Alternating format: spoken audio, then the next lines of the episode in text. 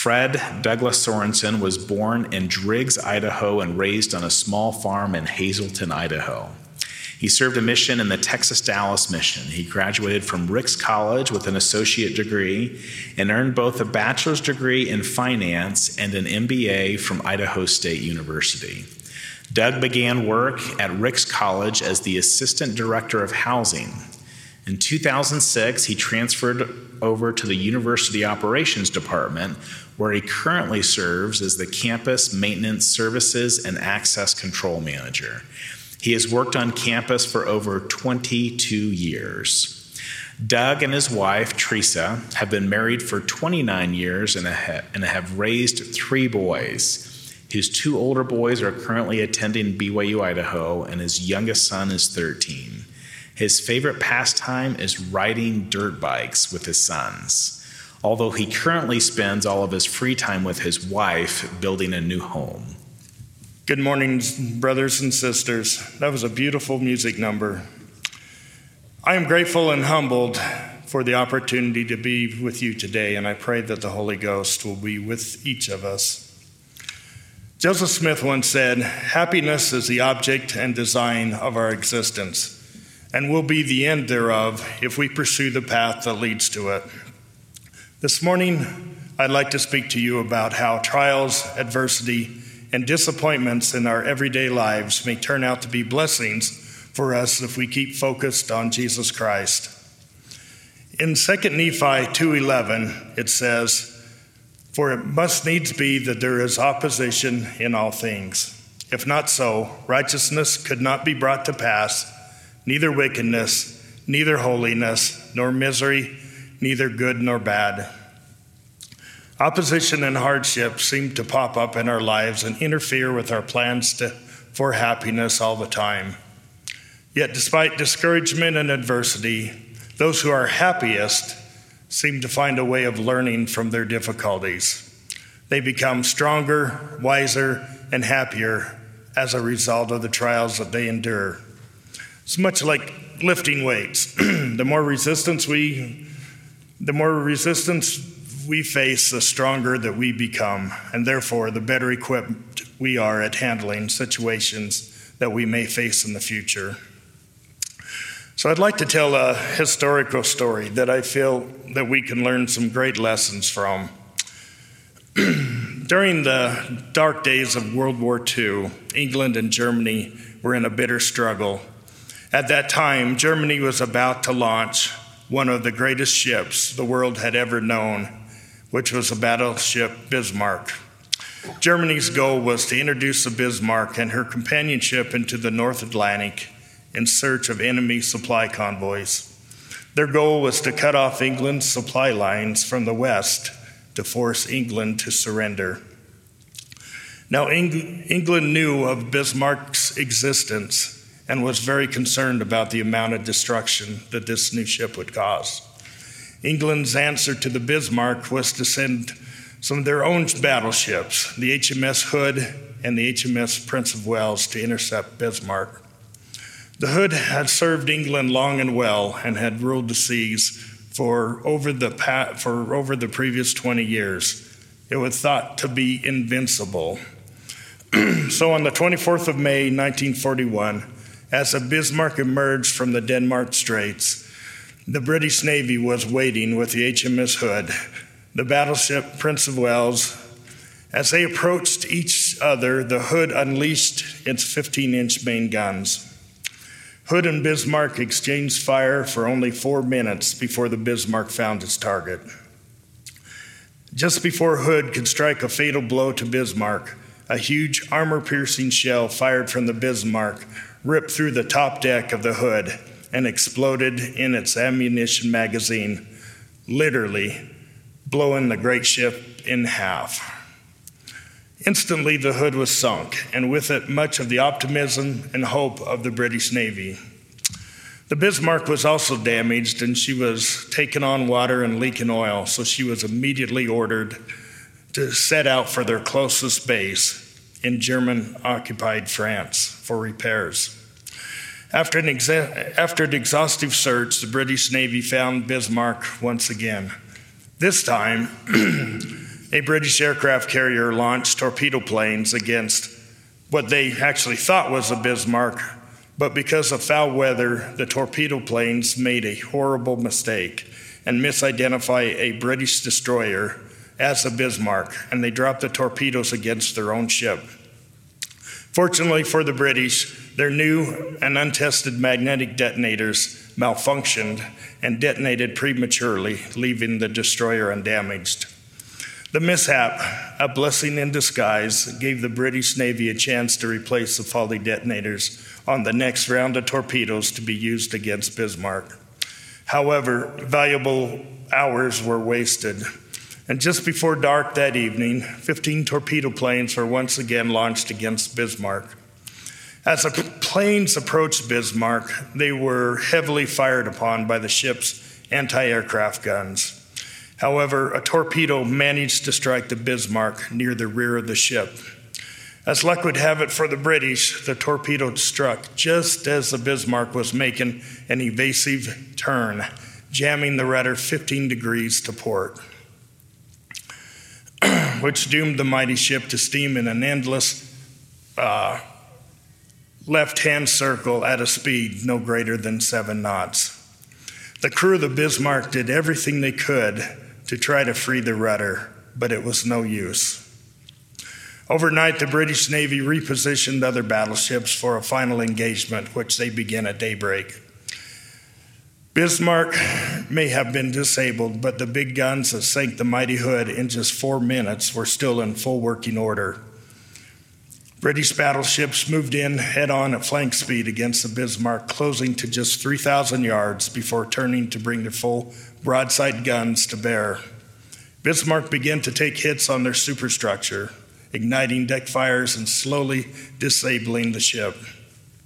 She, con- she continued to take hits for almost two hours before finally going under the waves for good at 1040 that morning. now, I tell you this story because I believe that there are learning opportunities from both Bismarck and the British Navy, who both suffered great losses for fighting for what they believed in. The British Navy is a great example of perseverance through times of trial. Although everything seemed to be going wrong for them, their unwillingness to accept defeat allowed them to keep focused on the task at hand and to eventually accomplish their goal. Great disappointments, hardships, and sacrifices were required for this to happen. They lost their main battleship Hood, but they did not give up they dropped torpedoes on one of their own ships, but they learned from their mistakes rather than becoming discouraged and allowing self doubt to creep in. Each unsuccessful mission ended up being a learning opportunity. As with the British Navy, trials and adversity seem to enter into the lives of individuals in many different forms and for many different reasons. No one is exempt. Adversity, even in the lives of the obedient and the faithful, may come in the form of diseases, accidental injury, or other life altering events. We should not allow ourselves to become discouraged. It's important that we look at adversity for what it is simply an obstacle that we must overcome. How we handle these challenges determines whether they become stumbling blocks or stepping stones.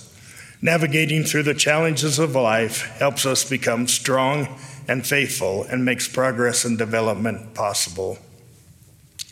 Now, the sinking of the Bismarck was not entirely due to it being outmatched or outgunned.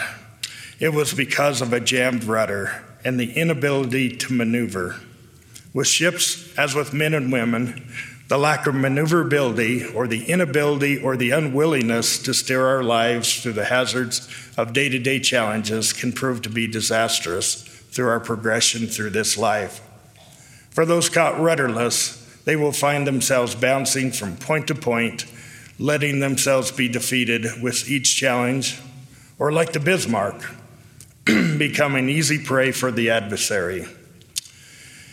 In his closing General Conference address earlier this month, President Russell M. Nelson taught us to think celestial as we face challenges and make life's decisions. Let's listen to his words. When you make choices, I invite you to take the long view, an eternal view. Put Jesus Christ first because your eternal life is dependent upon your faith in Him and in His atonement. It is also dependent upon your obedience to His laws. Obedience paves the way for a joyful life for you today and a grand eternal reward tomorrow. When you are confronted with a dilemma, think celestial. When tested by temptation, think celestial. When life or loved ones let you down, think celestial. When someone dies prematurely, think celestial. When someone lingers with a devastating illness, think celestial. When the pressures of life crowd in upon you, think celestial. As you recover from an accident or injury, as I am doing now, think celestial. As you focus on thinking celestial, expect to encounter opposition. It is important that we understand that each of us has come to earth to gain a physical body and to be tested. It is part of the eternal plan for each of us to navigate through the hazards of life, learn from our experiences, and develop physical, mental, and spiritual endurance so that we can endure to the end. God gave us the gift of living in mortality so that we could be tested and prepare to receive the greatest of all gifts of God, which is the gift of eternal life. Unfortunately, none of us will go through life without sorrow for the loss of loved ones, hardships, trials, or mistakes. We may have to face these trials for many different reasons. Some trials come to us as just a part of life's journey. Some may be self imposed because of our own poor judgment or disobedience. Some may be sent directly from our Father in heaven in the hope that we can grow from the experiences and draw closer to Him. These trials or tests are part of the learning and development process, and if we learn to navigate through the challenges of life, they will help us grow and develop and become closer to Him. We can be comforted and encouraged in knowing that we have the capacity to deal with these trials if we but turn to the Lord for strength and guidance. Because of agency, harmful acts can be bestowed on the righteous by others who intend to do evil. So we need to be aware. Just as a Bismarck was set out to destroy enemy supply ships, there will be influences and situations in our lives that try to push us off course that could destroy our happiness. As an example, as Lehi's family was crossing the ocean on the ship that Nephi built, Nephi's own brothers bound him. The ship's compass, which had been prepared of the Lord, did cease to work. And a great storm was driving the ship back, and they feared being drowned in the sea. But Nephi wrote, Nevertheless, I did look to my God, and I did praise him all the day long, and I did not murmur against the Lord because of mine afflictions. Nephi knew that he could turn to God to get him through tough times. Let us have the faith of Nephi and call upon the Lord in times of hardship and discouragement for the needed strength and guidance. in his April 2023 conference address, Elder Carl B. Cook said, and I love these words The God of heaven and earth will help us overcome discouragement and whatever obstacles we encounter if we look to Him follow the promptings of the Holy Ghost, and just keep going with faith. Thankfully, when we are weak or incapable, the Lord can strengthen our faith. He can increase our capacity beyond our own.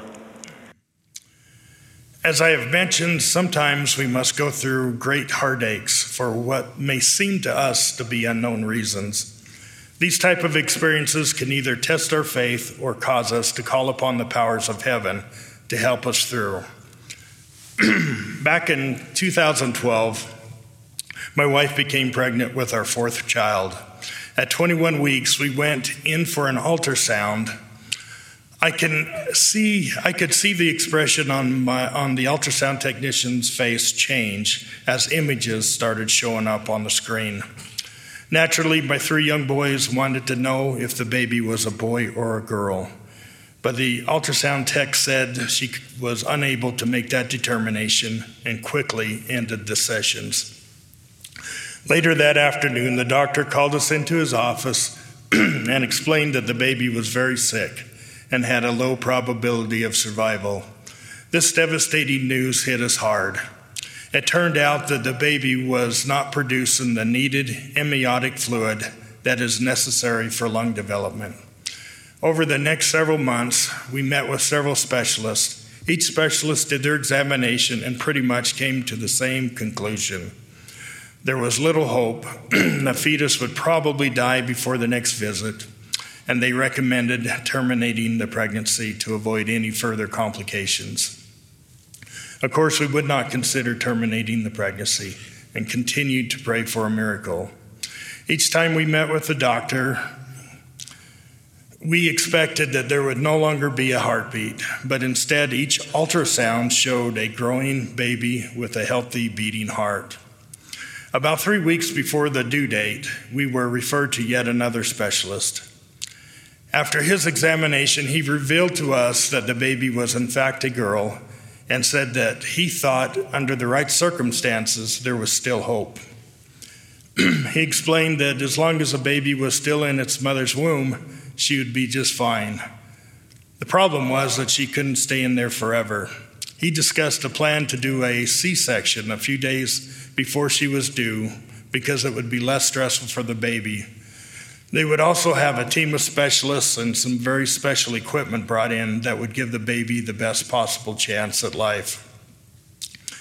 When we left his office, we felt very good about the prospects of the baby surviving. However, that very night at about 10:30, without any previous indications, my wife started having contractions. Three weeks early, and before the doctor could be ready to deliver the baby, it became obvious that the baby was coming. I put my wife in the car and we drove the 20 minutes to the hospital. The baby, which we named Elizabeth Ann, was born shortly after we arrived. The doctor had no time to prepare for the delivery, but he and the nurses started working on the baby and they did everything they possibly could. When she was born, she was a perfect, beautiful baby girl with none of the abnormalities that the doctors warned us might exist. She was awake, squirmed around like babies do, cried a little, and even opened her eyes and seemed to be looking around. The doctor told us at the beating that we had earlier that they would give her a sedative so that she would sleep and not feel pain or experience the natural panic that the lack of oxygen causes while they worked on her which they did. She looked and acted so normal to me that I was convinced that she was going to be just fine. But after about 45 minutes, the nurses brought her to us and explained that there was nothing more that they could do and asked if we wanted to hold her until she passed away. Of course, we said yes. Even though this was one of the most heartbreaking experiences any parent can go through, I've never felt such a spirit of love, peace, and comfort as I experienced that evening. Although losing a baby doesn't seem fair, because of the spiritual experiences that both her mother and I had, I've always taken comfort in knowing that there is a plan of salvation and that I know that we will all be able to be together as a family one day soon. Although we may wonder why a loving Heavenly Father allows hardships, sorrows, and disappointments to come into our lives, sometimes we need to just appreciate the blessings that we have been given. I have a wonderful, lovely wife that has agreed to be my eternal companion. Together, we've had the opportunity to raise three outstanding boys that I know will go on to do great things. and like Nephi, I was born of goodly parents. Although we lost my dad a year ago, my mom at 95 is here today supporting me. I've also married into a great family, and last month we were thrilled to add a new daughter in law to our family. Yeah, we've, we've been blessed. We've been promised that all that is unfair about life can be made right through the atonement of Jesus Christ. In his atoning sacrifice, Jesus Christ took upon himself the pains, afflictions, and infirmities of all mankind. Nephi tested, testified to his son Jacob Nevertheless, thou knowest the greatness of God, and he shall consecrate thy afflictions for thy gain. As we face challenges of everyday life, our Heavenly Father will help us through these challenges if we are prayerful and follow the guidance of the Holy Ghost. The Lord will strengthen us as we feel weak or, in, or incapable if we ask in faith. the prophet Joseph Smith was when he was a prisoner in Liberty, Missouri, he pleaded for understanding and assistance from his Heavenly Father. The message finally came My son, peace be unto thy soul. Thy adversity and thine affliction shall be but a small mo- moment. And then, if thou endure it well, God shall exalt thee on high. Thou shalt triumph over all of thy foes. I bear you my testimony that God the Father lives, and He has set a course for us that will polish and mold our mold us so that we can return and live with Him again. If we will but keep His commandments and our covenants, we will be able to endure the trials of this life, and we will be blessed for enduring them well. I know from my own experience that He can and will give us strength to rise through every trial. In the sacred name of Jesus Christ, amen.